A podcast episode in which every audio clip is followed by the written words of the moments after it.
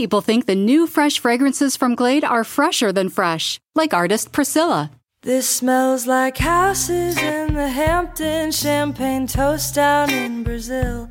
Smells like anything you think could happen, probably will. Explore the new Glade Fresh collection today. The presenting sponsor of The Wilderness is Honey, the easiest way to save money while shopping online. It feels like every day we wake up to another breaking story, another new development, another OMG tweet. Jon, why did you condense "Oh my God" into "OMG" in, in that slang? Is that something you always do? Because I'm hip. In uncertain times, it's nice to know there's something you can always count on, and that's getting the best deals possible with Honey. Slather on the savings. Honey's a free shopping tool that finds the best promo codes whenever you shop online. Honey works automatically on over 30,000 sites, applies your savings right at checkout, and takes the guesswork out of finding the best possible deals. If there's a better price, you can be certain that Honey will find it. We were just informed of a personal story. Rich, our producer, was saying, Hey, I just used Honey to get a better deal on a flight. You're saving money on air travel now. Rich is all smiles today because he saved Yeah. that money. Look at him. Never seen him so happy. Honestly, I've never actually seen him smile before. It was weird. Honey has 100,000 five star reviews and has saved people over $800 million. That's a tenth of a billion, Jon. You nailed it. Whatever happens, you can always count on Honey. It's free to use and installs in just two clicks. Get Honey for free at joinhoney.com slash wilderness. That's joinhoney.com slash wilderness. Honey, the easiest way to save money when shopping online. Honey never goes bad.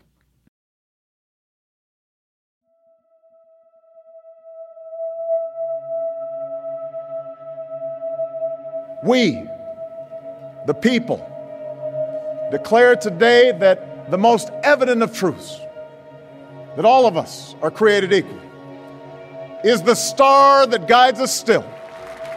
Our journey is not complete until we find a better way to welcome the striving, hopeful immigrants who still see America as a land of opportunity. When Mexico sends its people, they're not sending their best. They're not sending you. They're bringing drugs, they're bringing crime, they're rapists, and some, I assume, are good people. We are somebody, and we deserve, full equality. Vamos. We have nothing to lose but a. We are talking about 700,000 young people in this country right now who are in utter fear about their future. The commander in chief, in an Oval Office meeting, referring to people from African countries and Haitians with the most vile and vulgar language. When ignorance and bigotry is allied with power, it is a dangerous force in our country. I have put in place a zero tolerance policy for illegal entry on our southwest border. If you cross the border unlawfully, then we will prosecute you. Under the zero tolerance policy, the systematic separation of children from their parents, 2,000 since early April across the entire southern border. So it's a massive amount. Tonight, these heartbreaking images from the southern border are sparking growing outrage. This administration did not create a policy of separating families at the border. There's no bill. Donald Trump, this is his policy. We've seen the photos of children in cages. Some have referred to them as cages, but it, keep in mind, this is a great big warehouse facility where they built walls out of chain link fences. Temporarily housed in what are essentially summer camps. Newly released audio, you can hear their desperation. I read today about a 10 year old uh, girl with Down syndrome who was taken from her mother and put in a cage. Wah, I read about a, a, did you say want want? This is an out of body experience. That's not the America I know. I think at the core of people's hearts on this issue, they're faced with three questions culture, security, economy. Are immigrants integrating or isolating? Are they threats or protectors? Are they giving or taking? It's much deeper than politics. It's a deeper cultural debate, kind of about who we are as a country, as trite and kind of cliche as that sounds. Another cliche, but undeniably true America is a nation of immigrants. It's the motto on the seal of the United States E pluribus unum, out of many, one. It's right there on the Statue of Liberty. Give me your tired, your poor, your huddled masses. Unless your family came over on the Mayflower, or was already here, you've benefited from this country's immigration policies. But of course, none of this has prevented immigration from being one of the most divisive issues in politics today. On one hand, we've elected an openly xenophobic president who made opposition to immigration a centerpiece of his campaign, who's now enacting some of the most extreme, inhumane immigration policies we've ever seen. On the other, recent polls have shown record levels of support for immigration, including policies that would offer undocumented immigrants a pathway to citizenship, especially children. How do you explain this? How does a nation built by immigrants have such mixed feelings towards newcomers? What does it mean to be an American? And who gets to answer that question? We've wrestled with these questions from the very beginning. And one of the reasons immigration is such a difficult issue is because it intersects with a bunch of other really difficult issues race, culture, the economy, and national security. But immigration is no longer an issue that our country or our party can afford to ignore, especially while we have a president who's caused a humanitarian crisis on our border as a way to fire up his base and further divide the country. We learned in earlier episodes that race is still one of the deepest fault lines in our politics. Immigration is intertwined with race, but in some ways it makes for an even more potent argument to voters who feel left behind by a world they think is changing too fast. Those people are taking our jobs. Those people are taking our benefits. Those people won't learn our language or our culture. Those people are dangerous. There's plenty of evidence that in 2016, anti immigrant sentiment was one of the most powerful drivers of Trump's vote. It's also true that immigrants and people of color make up the most loyal and fastest growing segment of the Democratic coalition. We're the party that looks like the face of America, that embraces diversity and pluralism and the idea that being an American isn't about loyalty to a specific heritage or culture, but a broader set of ideals and values. So, how do we reconcile the politics on this? How did we get to this dark place on immigration? And where do we go from here? As Democrats and activists organize and march and do everything we can to stop the worst of Trump's cruelty and abuse, we need to figure out how to win a majority at the ballot box that won't just defeat Trump, but one that will give us the governing coalition necessary to finally pass humane, comprehensive immigration reform. I'm Jon Favreau, and you're listening to The Wilderness. We have always been uncomfortable with who comes. This is true throughout our history. And even when we're in a pro immigrant mood, we're always a little nervous about who comes. And that's just a reality. And it's, we are never not in that place. We never get past it. The voice you just heard is Cecilia Munoz, the daughter of immigrants from Bolivia who went on to become President Obama's top domestic policy advisor. She's been on the front lines of the immigration battles all her life, and you'll be hearing a lot from her this episode. What Cecilia just mentioned about our discomfort with newcomers has some pretty deep roots. In 1790, America's first immigration law stated that all new citizens had to be, quote, free white people. In 1882, we passed the Chinese Exclusion Act, which barred all immigration from China. And this was after Chinese immigrants helped build the Transcontinental Railroad. We also passed a law in 1924 that restricted immigration from countries in Asia and set a quota for immigration from other nations. Not great, America. We only got rid of the quota system in 1965 when Lyndon Johnson signed the Immigration and Nationality Act, a law that was championed by Senator Ted Kennedy, which emphasized skilled labor and family reunification. This bill says simply that from this day forth, those wishing to immigrate to America shall be admitted on the basis of their skills and their close relationships to those already here.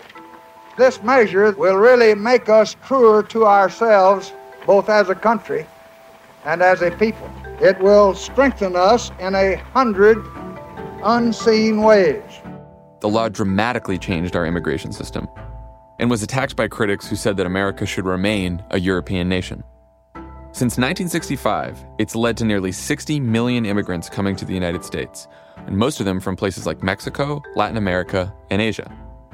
The Immigration and Nationality Act was also passed a year after the government ended what was known as the Bracero Program, a World War II initiative that invited migrant workers from Mexico to come fill labor shortages in agriculture. Nearly 4.6 million immigrants came in a 22 year period. And the end of the program in 1964 didn't stop them from crossing the border. One to two million people sneak into the United States every year. Half of them scramble across our unfortified desert border with Mexico. Our borders are out of control. This has been a situation on our borders back through a number of administrations. By the early 1980s, between 2 and 5 million people were in the U.S. illegally. And what was Republican hero Ronald Reagan's solution? Amnesty. Seriously. I believe in the idea of amnesty for those who have put down roots and who have lived here, even though sometime back they may have entered illegally. He signed the Bipartisan Immigration Reform and Control Act of 1986, which offered a pathway to citizenship to all undocumented immigrants. Nearly 2.7 million people were granted amnesty under this law. It also included tougher border enforcement and penalties for companies that hired undocumented workers. Needless to say, the issue of illegal immigration didn't go away after 1986. But for a long time, the proposed efforts to fix the problem were mostly bipartisan. George H.W. Bush worked with Ted Kennedy to pass the Immigration Act of 1990, which expanded legal immigration but increased enforcement to stop illegal immigration. And even though anti immigrant sentiment was on the rise during the 90s, the Republican Party still nominated a presidential candidate in 2000 who strongly believed in a pathway to citizenship for some undocumented immigrants. There are some who hint that probably the best way to deal with 11 to 12 million people is to get them to leave the country. That's impossible. The system is broken because there are people who are exploiting human beings for material gain. So, how did we go from that to this? We are going build a great border wall to stop illegal immigration. One of the bigger turning points was September 11th. Suddenly, there was a fear that we could be attacked again at any moment, either from people sneaking into our country or from people who were already here. And the federal government wanted the power to find those people. The Department of Homeland Security was created, and within that, the Immigration and Customs Enforcement Agency, known by its acronym ICE, was also created. And their primary job was to deport undocumented immigrants. There was also a rising xenophobia in America against Muslim immigrants and all immigrants.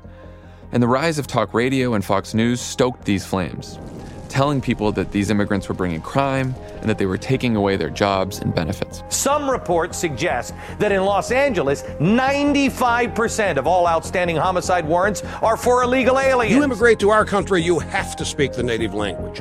You have to be a professional or an investor. No unskilled workers allowed. You break into my country, you know what? I'm going to take your DNA and I'm going to put you on a plane and I'm going to send you the hell back to your frickin' country. Not surprisingly, this sentiment found its way into Republican politics, and the anti immigrant forces in that party got stronger. I'll turn it back over to Cecilia Munoz, who takes us back to 2005, a time when she helped run the National Council of La Raza, the largest Latino advocacy organization in the country. I now think the bottom fell out of this issue without us really recognizing it at the time. So the trajectory here is that in 2005, December 2005, the Republican House passes this really ugly immigration bill. The Sensenbrenner bill, it criminalizes being here illegally. It criminalizes doing anything to help anybody who's illegally here. So if you give somebody a ride, it's a criminal offense. Really extreme piece of legislation. The Sensenbrenner bill, officially called the Border Protection, Anti Terrorism, and Illegal Immigration Control Act, sparked a backlash throughout the country. The following Ash Wednesday, Cardinal Mahony in LA says out loud in the press if this law passes, I will instruct my priests to defy it. Are we supposed to have everybody coming up to communion show us documents that they're here legally? This punitive approach, if you just trail it out to its extreme, shows how absurd that is and is not going to change anything. And that makes headlines all over the country. It gets picked up dramatically in Spanish language radio, where there are a lot of individual DJs who have big followings, especially in places like LA, but really all over the country. Asiste y apoya esta marcha en contra de la proposición de Sensenbrenner. Y ponernos juntos a marchar el día 25. Una marcha para defender los derechos de los inmigrantes. The combination Cardinal Mahony and the DJs leads to like five times as many people showing up for the marches as anybody expected. In March and April of 2006, hundreds of thousands of people took to the streets to protest the Sensenbrenner bill. And on May 1st, known as A Day Without Immigrants, more than 1 million mostly Latino demonstrators marched in cities across the country. As for me, I am 20 years old. I've been here all my life, and yet I'm still called an immigrant. I myself am a social worker, and I work with a lot of undocumented immigrants.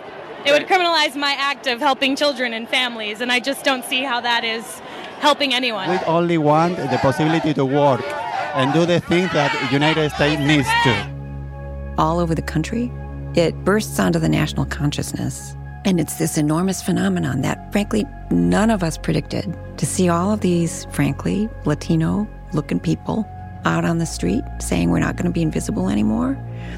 I remember that as a moment of great pride. I marched with my daughters.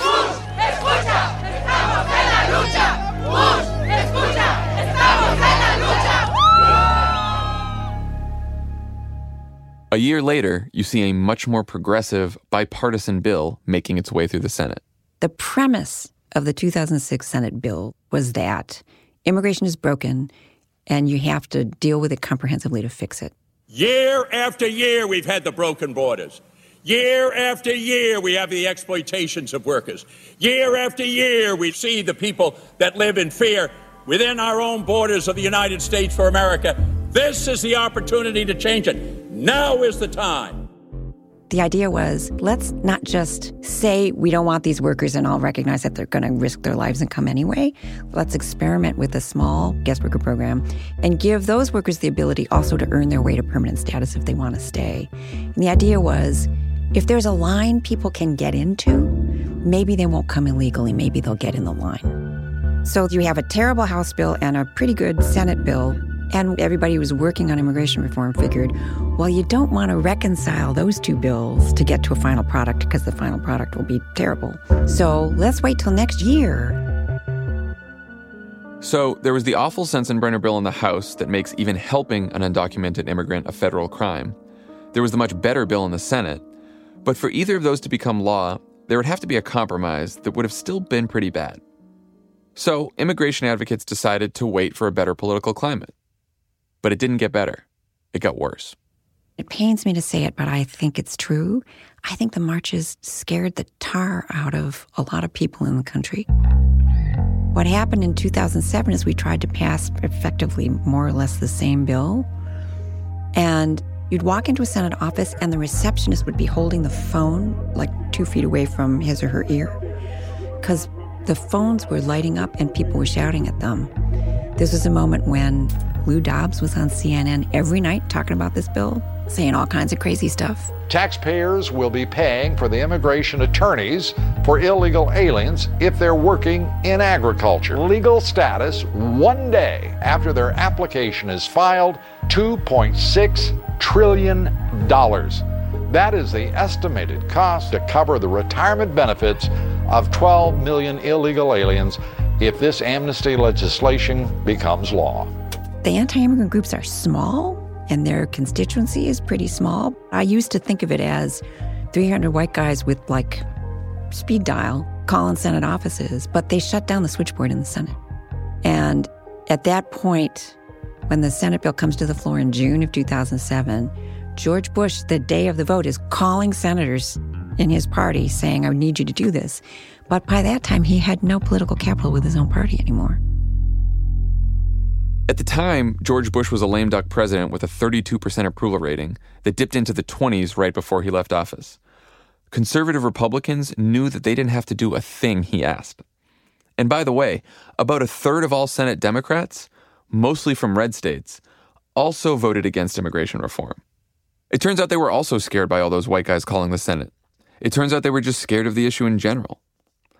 In the fall of 2007, Democrats almost lost a special election for a House seat in deep blue Massachusetts after the Republican candidate hammered his opponent on illegal immigration.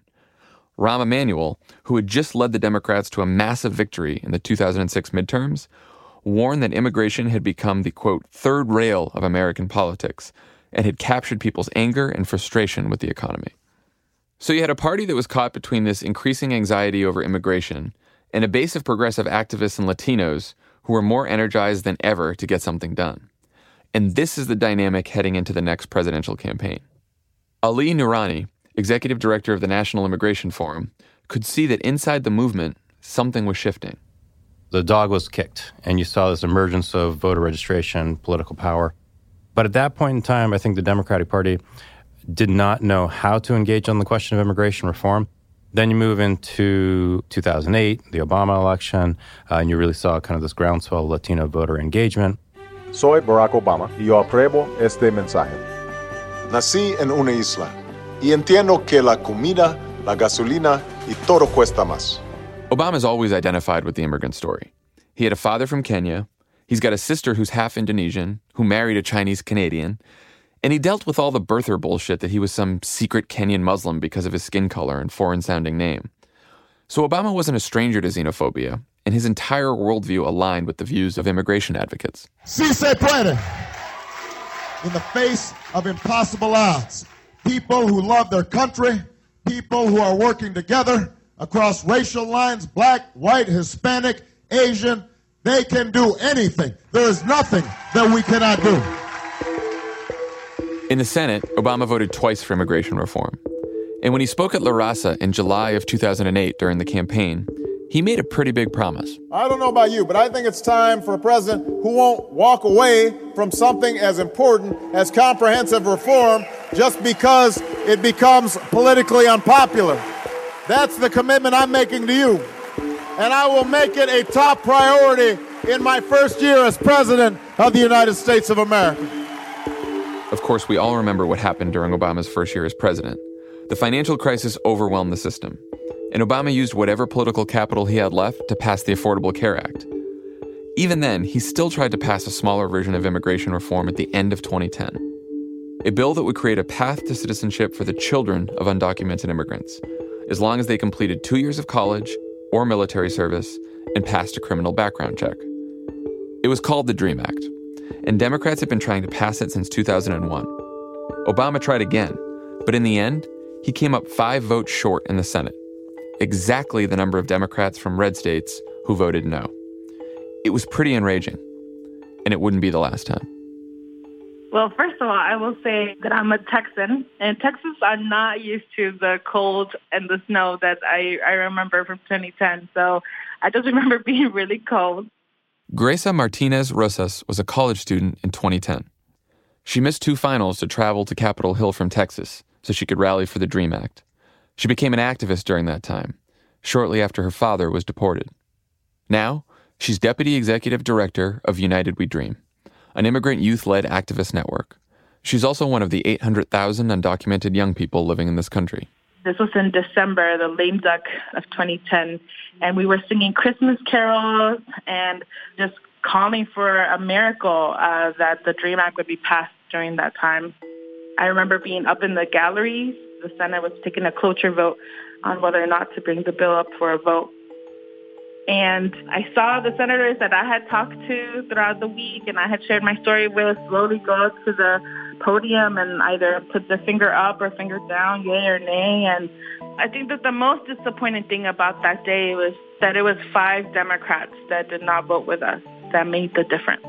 And that all of the work and all of the sacrifice that immigrant young people had made and the risks that we took by sharing our stories felt like it wasn't enough and that in some ways the adults had failed us and we were left with nothing. And so it was it was really painful. I remember after we realized that we were not going to win, there was a big huddle out in the Capitol.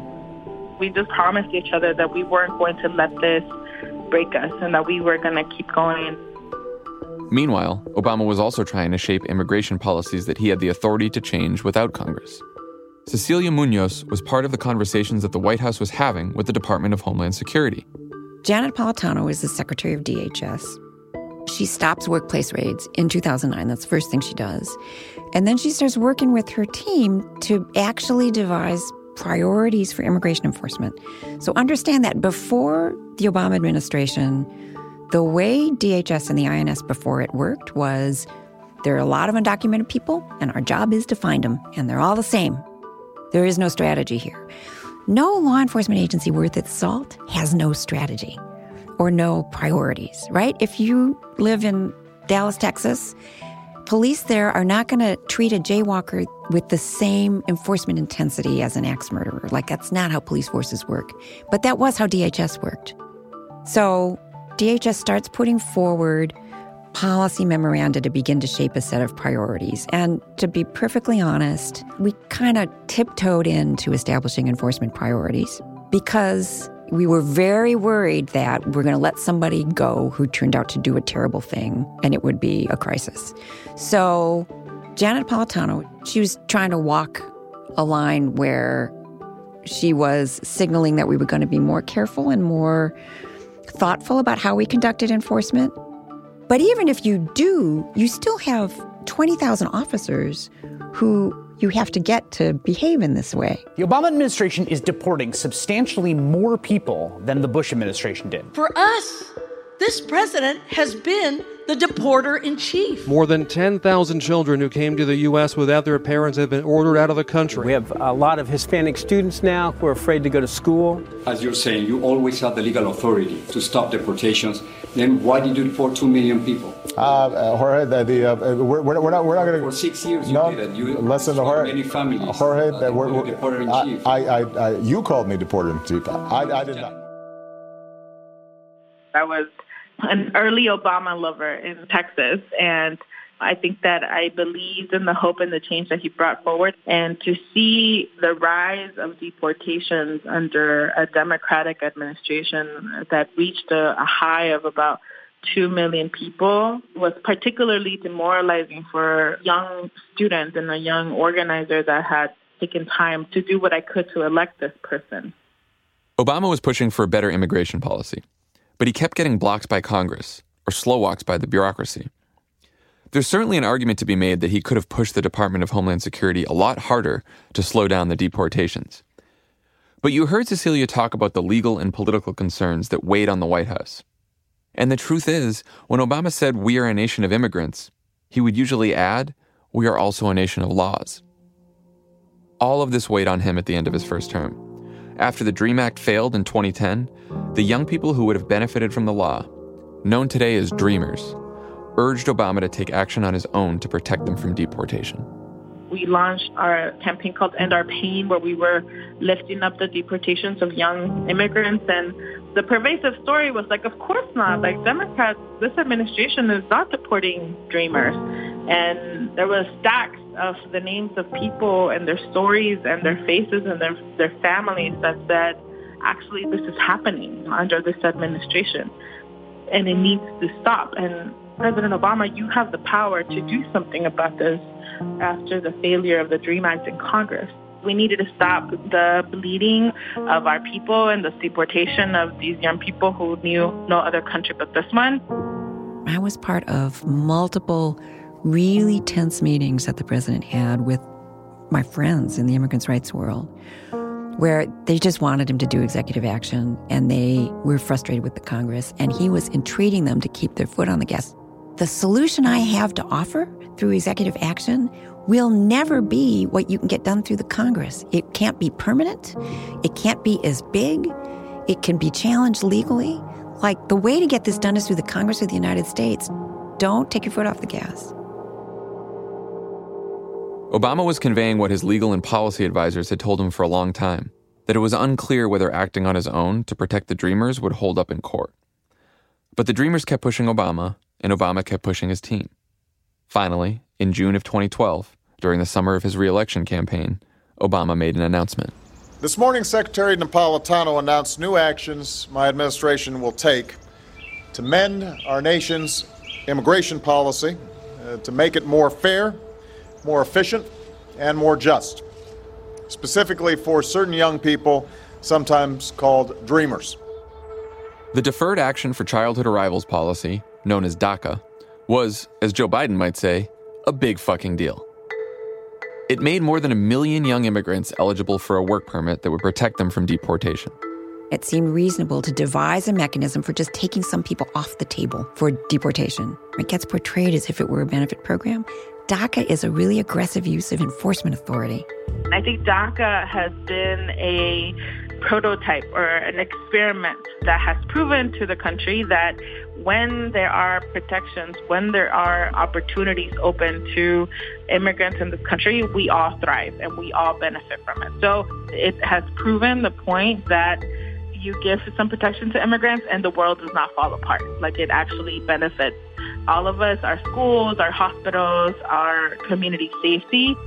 Obama went on to win in 2012, and Latinos made up a record 10% of the electorate. Mitt Romney also got a lower percentage of the Latino vote than Republicans had received in the last three presidential elections.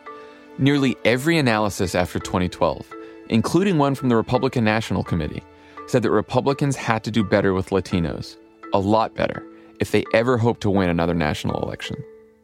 Obama would say that the fever had broken, and it seemed like we were finally about to pass comprehensive immigration reform. So the Republicans are going to come to the table to, now to do immigration reform. And sure enough, the gang of eight forms four Democrats, four Republicans in the Senate. They negotiate a bill.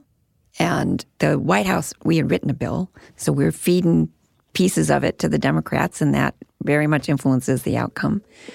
And they pass a bill with 68 votes in 2013 in the Senate. And then it dies in the House. It never got brought up. We could not get the Speaker, John Boehner, to bring it up. And he was in regular conversations with the president about it. He assured President Obama that he was going to bring it up. He brought somebody onto his staff who had been Senator McCain's immigration person. They brought up principles in the Republican caucus, which blew up. And then Eric Cantor loses his primary. And then after that, the speaker calls President Obama and says, um, Remember the, this thing I told you I was going to do? I'm not going to do it. Boehner's caucus wouldn't let him do it. There were a decent number of Republicans in the Senate who represented states with large immigrant and Latino populations, but not in the House. Most Republicans had gerrymandered themselves into districts that were overwhelmingly white and conservative, places where anti immigrant sentiment was strong. And so, all of our careful negotiations with Senate Republicans, the entire strategy where Obama tried not to make the issue too partisan or political, didn't get us anywhere. Again, Ali Noorani. I think over the course of the campaign, there was just this outpouring of excitement and energy. And then there was a really severe level of disappointment. I think a lot of folks had unfair expectations of the Obama administration in the end and felt that, oh, well, he didn't fix it. Why do we think that somebody else is going to fix it? Um, and, you know, there's no difference between, you know, Trump and Clinton anyway. And, you know, I think it's pretty clear that that was the wrong assumption. The way that I've always seen this is that you've got 20% of the public who is for immigrants, for immigration reform. You have 20% of the public that is totally against. It's always at 60% in the middle. But immigration is unique because in that 60%, you can make the case to somebody of why immigration is important to them from a cultural perspective, from a security perspective, from an economic perspective. And Trump, to his credit, he understood those anxieties, he tapped into them, and he made a case to a large segment of that 60% that immigrants are not a benefit to them and their families. They're sending people that have lots of problems, and they're bringing those problems with us. We're going to build the wall. We have no choice. We have no choice. David Frum, a senior editor at The Atlantic, who's a former George W. Bush speechwriter and current Never Trumper, elaborates on these anxieties. I worry above all about social cohesion. And I think this is something that, we need to think about in the age of Trump a lot. One of the things that is wrong with Trump, he has shrunk the American idea of who is us. Immigration becomes a lightning rod. Democrats look at Trump voters from hard pressed areas and they say, okay, well, they have economic concerns and cultural concerns. And the economic concerns we can listen to, and the cultural concerns we cannot listen to. But in the mind of an actual voter, they don't organize their brains in the way that political professionals do. They don't see a difference. What they see is my town is not as prosperous as it was, and there are a lot more people here who don't speak English, and they see that as one thing, not as two. It seems like we're back to the question we asked in our episodes about race. Should Democrats try to persuade these voters, or can we ignore them? And if we should try to persuade them, how do we do that without compromising our principles or shying away from the fight for a humane immigration policy? History suggests that we need to reach that middle 60% who Ali was talking about. We need them to vote not only for presidents, but for senators and House members who can finally pass the reform that neither Bush nor Obama could get done. And we need to make sure they don't vote for another four years of what we have right now. President Trump referred to Haiti and African nations as S-hole countries. The agency in charge of U.S. Immigration Services updating its mission statement and removing the phrase nation of immigrants. We are pursuing a zero tolerance policy at the border. This is the first time ever that children have been separated on a systematic basis from their parents, and that is because of the Trump administration. People in here are locked up in cages. Trump administration officials have been sending babies and other young children oh. to at least three tender age shelters in South Texas. In April of 2018, Attorney General Jeff Sessions announced a zero tolerance policy that would require the prosecution of every immigrant who crossed the border illegally, even those fleeing violence and persecution from their home countries. Sessions and other Trump officials also said that they'd be separating children from their parents as a way to deter other families from crossing the border. These parents and children have been held in separate detention centers, and many can't even contact each other and have no way of knowing when or where they'll be released. It's not the first time that the government has pursued this kind of large scale detention. In 2014, the Obama administration confronted an influx of mostly unaccompanied minors at the border who were fleeing violence from Central America. Their journey through Mexico to the US was incredibly dangerous. Many were smuggled, abused, even killed. And the administration tried to deter these young people from making the trip. They detained a lot of them, and because there were so many, there weren't enough beds or resources to properly care for these kids, who were kept in what was essentially a juvenile prison. Eventually, the number of border crossings fell. Trump's policy has been much different and much worse. For one thing, the number of border crossings has been far below what Obama faced in 2014, which means that Trump is creating a crisis that doesn't exist. For another, these aren't mostly unaccompanied minors showing up. These are parents and children, young children, toddlers, infants as young as eight months old. And thousands have been ripped away from the arms of their mothers and fathers, screaming, crying, with no idea if they'll ever see them again. The public outcry has been loud and sustained, like nothing we've seen in the Trump era. Dozens of Democratic politicians have joined activists and organizers at the border, eventually forcing Trump to sign an executive order that's supposed to keep children and parents together while they await deportation hearings. But there are still thousands of families who haven't been reunited, and no end in sight to the zero tolerance policy that's creating chaos on the border. Trump once again feels emboldened and has made it clear that he'll be hammering Democrats as MS 13 loving open border advocates all through the fall campaign. Democrats of every stripe are fighting hard on the family separation policy. But many who are running in red states are still worried about how much to talk about immigration in the fall, or exactly what they should be saying about an issue that energizes Trump's base. So, where do we go from here? We'll dive in after the break. The Wilderness is presented by Honey, the easiest way to save money when shopping online. The Wilderness is brought to you by Swell Investing. Investing can be overwhelming. It's hard enough to know what stocks are a smart choice and which are duds. It's even harder to make sure the companies behind them reflect your values. Swell makes it easy. It's an online impact investing platform that lets you invest in companies solving global challenges like clean water and renewable energy. For their newest portfolio, the Impact 400, Swell evaluated thousands of companies and found those that are making the biggest impact. Some you might know, and others are hidden gems. Do you think I should switch to Swell from my current fund, which is called the Death Fund, which just does whatever Erik Prince says? Yeah, I would. Uh, I would explore other options. But what makes the Impact 400 truly unique is that it prioritizes diversity and leadership and tackles all 17 of the UN's Sustainable Development Goals, like reducing inequality within and among countries, or ending poverty in all its forms everywhere. See, there you go. Also, ensuring inclusive and equitable quality education and promoting lifelong learning opportunities for all. There's so many, so many goals. So, if you care about where you put your money, but you don't want to pore through boring annual reports, and who does? Yeah. Visit swellinvesting.com. I got a prospectus for you. I need a nap. There you, there you go. Visit swellinvesting.com slash wilderness and get a $50 bonus when you open an account. That's swellinvesting.com slash wilderness. Swell. Invest in progress. The Wilderness is brought to you by Quip. No matter who you are, brushing your teeth is one of the most important parts of your day to stay healthy. Quip knows that, and their team of dentists and designers is focused on helping you take care of your mouth better. I tell you, I tell you what's in the wilderness. Your toothbrush. That is correct. For starters, Quip is an electric toothbrush that's a fraction of the cost of bulkier brushes, while still packing just the right amount of vibrations to help clean your teeth. Quip's built in timer helps you clean for the dentist recommended two minutes with guiding pulses that remind you when to switch sides. Guiding Next- pulses. Did you hear that? I never heard that before. No, I haven't either. Next, Quip subscription plans are for your health, not just convenience. They deliver new brush heads on a dentist recommended schedule every three months for just $5, including free shipping worldwide. Quip also comes with a mount that suctions right to your mirror and unsticks to use as a cover for your hygienic travel wherever you take your teeth.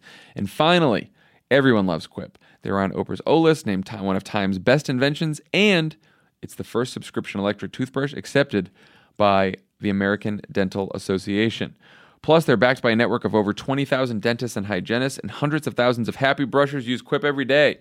Quip starts at just $25, and if you go to getquip.com slash wilderness right now, you'll get your first refill pack free with a Quip electric toothbrush. I feel a bit paralyzed because, on the one hand, I'm trying to avoid making the funny jokes about how guiding pulses sound sexual. Mhm. But at the same time, I don't feel as though I have something to replace it.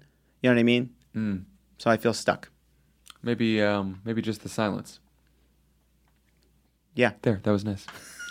That's That's your first refill pack free at getquip.com slash wilderness, spelled G-E-T-Q-U-I-P dot com slash wilderness. The Wilderness is brought to you by ZipRecruiter. Hiring is challenging, but there's one place you can go where hiring is simple, fast, and smart. A place where growing businesses connect to qualified candidates. And that place is ziprecruiter.com slash wilderness. ZipRecruiter sends your job to over 100 of the web's leading job boards, but they don't stop there. They would never would, Jon. They never would. With their powerful matching technology, ZipRecruiter scans thousands of resumes to find people with the right experience and invite them to apply to your job. That's how uh, that's how Trump found Rudy. That's right. His applications That's not right. That was a joke. As applications come in, ZipRecruiter analyzes each one and spotlights the top candidates so you never miss a great match. ZipRecruiter is so effective that 80% of employers who post on ZipRecruiter get a quality candidate through the site in just one day. Hear that, Scaramucci? With that results like that, it's no wonder that ZipRecruiter is the highest rated hiring site in America. And right now, my listeners can try ZipRecruiter for free at this exclusive web address, ziprecruiter.com slash wilderness. That's ziprecruiter.com slash W I L D E R N E S S. ZipRecruiter.com slash wilderness. ZipRecruiter is the smartest way to hire.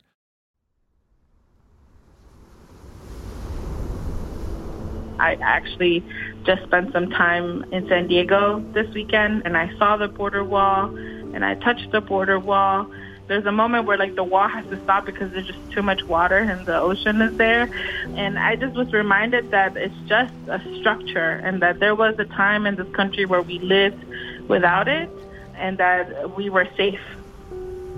We have time and time again seen examples in our history that walls just don't they don't protect you and they actually harm you more than, than what you intend to to happen. Welcome back. We just learned that the politics around immigration has never been easy. There's always been resistance to newcomers. There's always been suspicion and resentment. We thought that might change after Barack Obama was elected with the help of the most politically engaged Latino community in years, and after Republican leaders said they were willing to pass immigration reform. We were wrong. Instead of reform, we got a guy who's jailing toddlers and rejecting asylum seekers.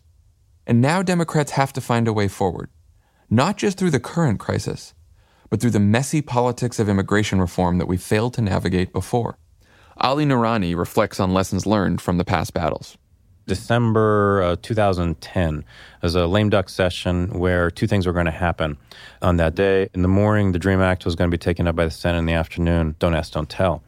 And I remember kind of going through that debate, and we had done everything according to the book, the playbook in 2010. We had turned out voters, we had protested, but the don't ask, don't tell community, they never talked about politics. They never talked about policy. They made a case to the American public of what it means to serve your country openly and freely.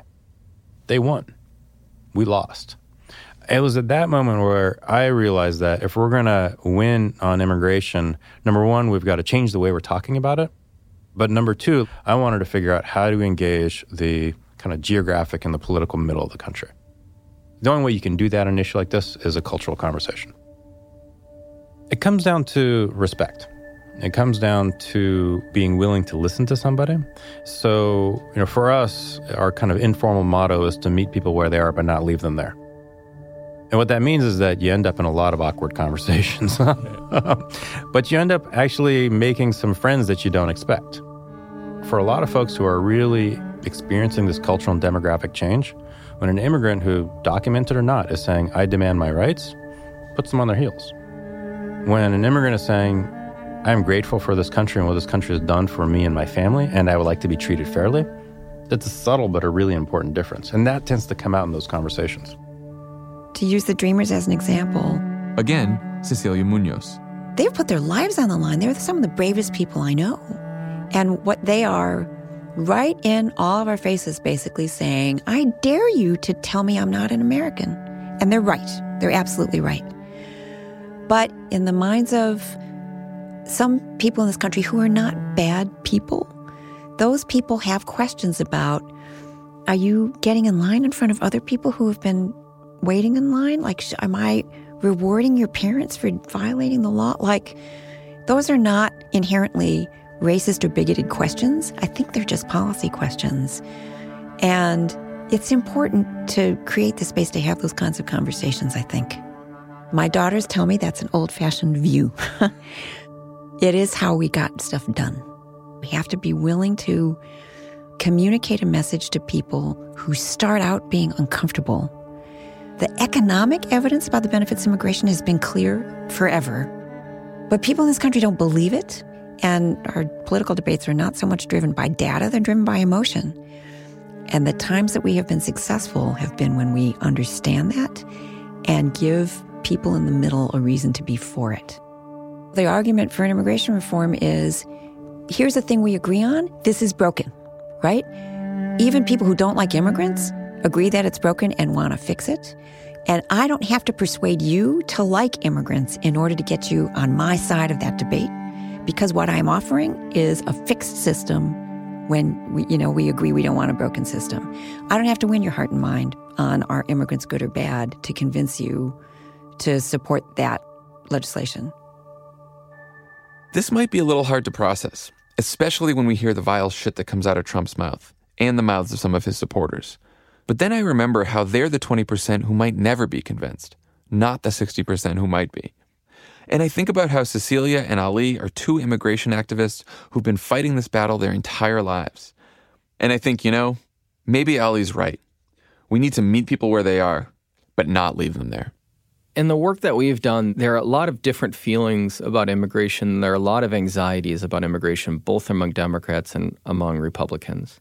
Data scientist Dan Wagner, who was crunching the data on this issue in every state and county where Obama won and Hillary didn't. In a lot of the tests that we've done, two things have stuck out. Number one is if you speak to the history of immigration and the amazing people who are immigrants who have come to this country, and you provide the context around those immigrants, which speaks to the potential of immigration in our history, specifically Albert Einstein, Enrico Fermi's family, Sergey Brin, Steve Jobs, etc. And it allows people to essentially kind of align their feelings about immigration with the history and the tradition of the country.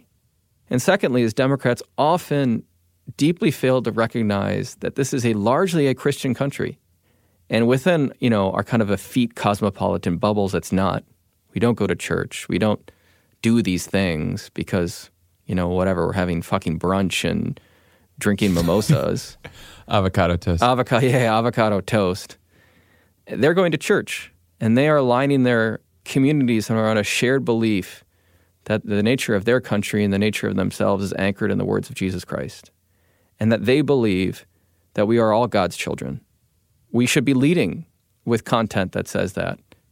Even though many of us are not religious, these people are. And I think their religion has a lot of beauty in it in that regard. If we recognize the common humanity that we have them, the policy is aligned with that common humanity. But we don't. We bitch. We call them racists. We do whatever. And as a result, we feel good, but we lose. So in 2013, just as Senate Bill 744 was moving through, Ali is referring to the bipartisan reform bill from 2013 that we talked about earlier, the one that passed the Senate but never made it to the floor of the House. We partnered with a, a coalition, the Evangelical Immigration Table, to run radio ads on Christian radio stations in target states. The voice in most of those ads was a local pastor, so somebody they could relate to. Hello, I'm Pastor Roger Raymer. Hello, I'm Pastor Dub Carricker. God hears the prayers of his people. I'm Pastor Rigo Magana. Over the course of about 18 months of that campaign, we ran them, so all red states. Our immigration system is broken and it is hurting everyone. And today, the lives of 11 million of our neighbors hang in the balance. Christ calls evangelicals to compassion and justice. Uh, evaluator from University of Pennsylvania evaluated the campaign. We didn't even know about it. Needless to say, we are terrified. Right? You're like, what are you, what are you doing? Right? yeah. um, but she found that the messaging led a conservative white evangelical. Their opposition to immigration reform dropped by more than ten points. So I'm asking you to join a growing movement of Christians who are appealing to our political leaders for immigration solutions that respect each person's God given dignity, Respect the rule of law, protect family unity, guarantee secure borders, ensure fairness to taxpayers, and establish a path towards citizenship. But the punchline was now is the time when we must pray for our elected officials. Our Alaska elected officials need your prayers and to hear your voice. Become a prayer partner for reform. It wasn't a political ad, it was an ad that was speaking directly to people's hearts, respecting their culture, and engaging them in language that they would trust. From the many years of polling I've seen on this issue, it's clear that an immigration message that speaks to culture and tradition, whether it's religious or secular, is an effective one. It's one of the reasons that a majority of Americans believe that undocumented immigrants shouldn't be ripped away from their families and deported. It's why most people believe that immigrants who work hard, pay taxes, and follow the law should be given the chance to become citizens. It's why upwards of 80% of Americans believe that the Dreamers should get the chance to stay here and not be deported. But it's also clear that the right message isn't enough unless we have clear policy positions that lend our message credibility. Again, David Frum. The big mistake Democrats are making on immigration is they're conceding the initiative to President Trump. He pushes, you react. He says something, you believe the opposite thing. You don't develop your immigration policy indigenously based on your own dynamics, but reactively. My deep worry about the movement that I come from, the immigrant reform, immigration rights movement, is that we've managed to position ourselves where it's all about muscling the Democrats into being essentially for every immigrant all the time. And we don't like talking about enforcement. So we're going to make sure that the Democrats are uncomfortable with enforcement too. And then we leave them with no way to govern and no way to explain to the rest of America how they intend to fix the system. We need to undo the 1994 immigration bill that criminalizes people, uh, our undocumented status, and that has barred people like my dad from ever returning to this country. Again, Greisa Martinez Rosas of United We Stand. The second thing is we need to ensure that we are increasing oversight and accountability over the Department of Homeland Security, who has slowly become the largest police force in this country and that is responsible for the deportation and the detention of people, and that right now is being used by Donald Trump as a political force to extract political dissenters from their homes. One way to ensure this accountability and rein in this police force would be by reorganizing, defunding, or straight up abolishing ICE, a step that was first proposed by Sean McElwee, who you've heard on this podcast, and one that has since been embraced by many other activists and Democrats, including a small but growing list of candidates and members of Congress. And then the third is we need protection for 11 million undocumented people that does not harm other people. The consequences of inaction aren't just about, you know, oh, we'll try again next time, or this is just like not a convenient political issue for me in this cycle. This is about our lives. This is about the grandmothers that will not be able to see their grandchildren grow. It's about the people like my mom who passed away uh, this last November, and she died undocumented in this country, not ever knowing what it was like to feel like she belonged in the country that she gave so much to. If there was ever a time for Democrats from the blue states to the red states to be very clear and contrasting themselves from this administration, this is it. Democrats should position themselves as the people who can fix the problem. We can have an immigration system that provides for our national security. The one we have right now is not it, it's broken. So you can be pro security, pro jobs for Americans, pro all of the things you need to be, and before immigration reform, because immigration reform is part of how you accomplish that. But you have to be willing to lean into the argument. The problem is that a lot of our Democrats absolutely panic over this stuff. They're not comfortable with it and they're not willing to get comfortable with it. And that's why we got clobbered over the shutdown. What we've just witnessed on the floor was a cynical decision by Senate Democrats to shove aside millions of Americans for the sake of irresponsible political games. It is a shakedown strategy that Senate Democrats have been talked into by their base. They've chosen illegal immigrants, they've chosen DACA over our military. All of this, all of this is completely unnecessary. Stop holding our troops and children's health insurance hostage. The government shutdown was 100% avoidable. For me, the shutdown over the Dreamers was a real window into the challenge Democrats face on immigration. Every Senate Democrat and a decent number of Senate Republicans genuinely wanted to protect the Dreamers. And Republicans needed Democratic votes to keep the government open. So my feeling was why wouldn't Democrats say to Republicans, we'll vote to keep the government open as long as you vote to protect the Dreamers? And on Pod Save America, we joined the immigrants' rights groups in pushing every Senate Democrat to do that. And most of them did. The problem was, Republicans called their bluff. They bet that if the government shut down because Democrats wanted to protect undocumented immigrants, even if they were dreamers, then red state Democrats who were up for re election in 2018 would panic. And Republicans were right. Those Democrats panicked.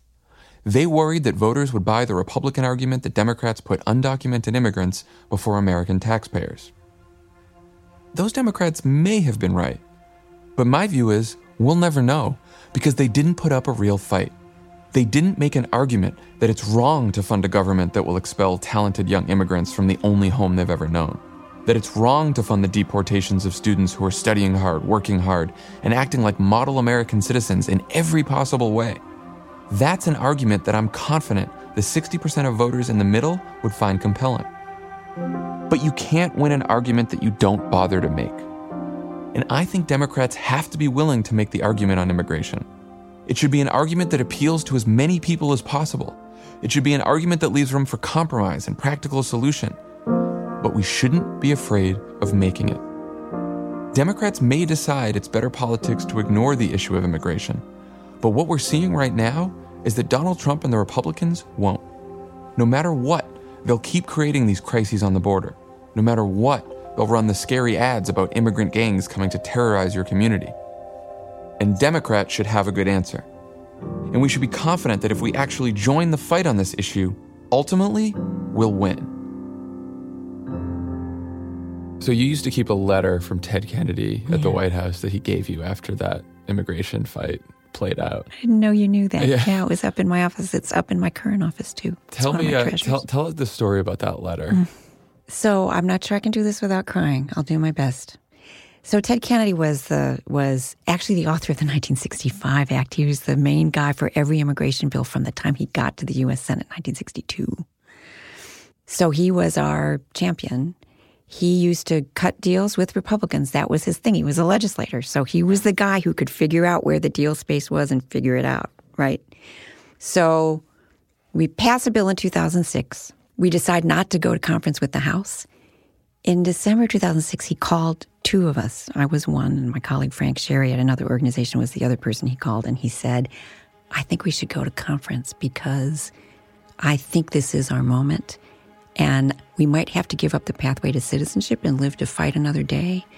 But I think we can get to a product that protects people. And both Frank and I said to him, We can't sell that to our constituencies. We can't do it. And I'm haunted by that because we expected to do better in 2007. And of course, the bottom fell out in 2007 and the bill failed in the Senate. So the day the bill failed, we were in tears. I was with a group of day laborers who had been lobbying the Senate. Ted Kennedy invited us all to a bar, fed us lobster rolls and alcohol, and, you know, joyfully raised a toast to the fight. That was when I really understood in a deep way. Look at this man's career, right? He'd had victories and defeats, but he was telling us one, that to dust ourselves off and keep at it, and two, to remember to take joy in the fight, that this is joyful work.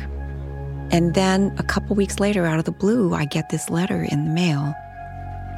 You know, Ted Kennedy was a sailor, he loved to sail. He quotes John Adams. He talks about setting a true course. He thanks me for the role that I played and says, you know, we will get there.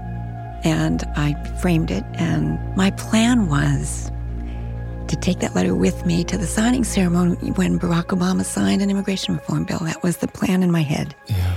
And uh, it's going to be a bit of a wait, and Barack Obama isn't going to be the guy to sign that bill. Someday. Someday we'll get there. Yeah.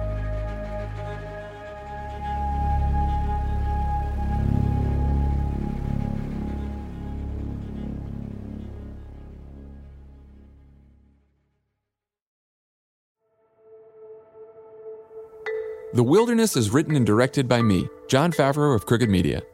It's produced by Zach Akers and Skip Bronkie of 2 Up and Ruth Lickman. Tanya Somanader of Crooked Media is our co producer. Andrea B. Scott is our editor, and David Fox is our assistant editor. Our archival producer is Rebecca Kent, and our archival researcher is Gianna Jefferson. Music by Marty Fowler. Sound design and mixing by Joel Robbie. Tracy Leon is our lead interviewee researcher. Additional writing from Zach Akers and Andrea B. Scott. John Maynard and Dan Kelly were our recording engineers. Fact checking by Anna Altman. Promo segment editing from Allison Grasso. Agency services from Ben Davis at WME. Legal services from Dean Bahat at Ziffren Brittenham and Chad Russo at Ramo Law. Clearance counsel is Catherine Ali Mohammadi from Donaldson and Callif.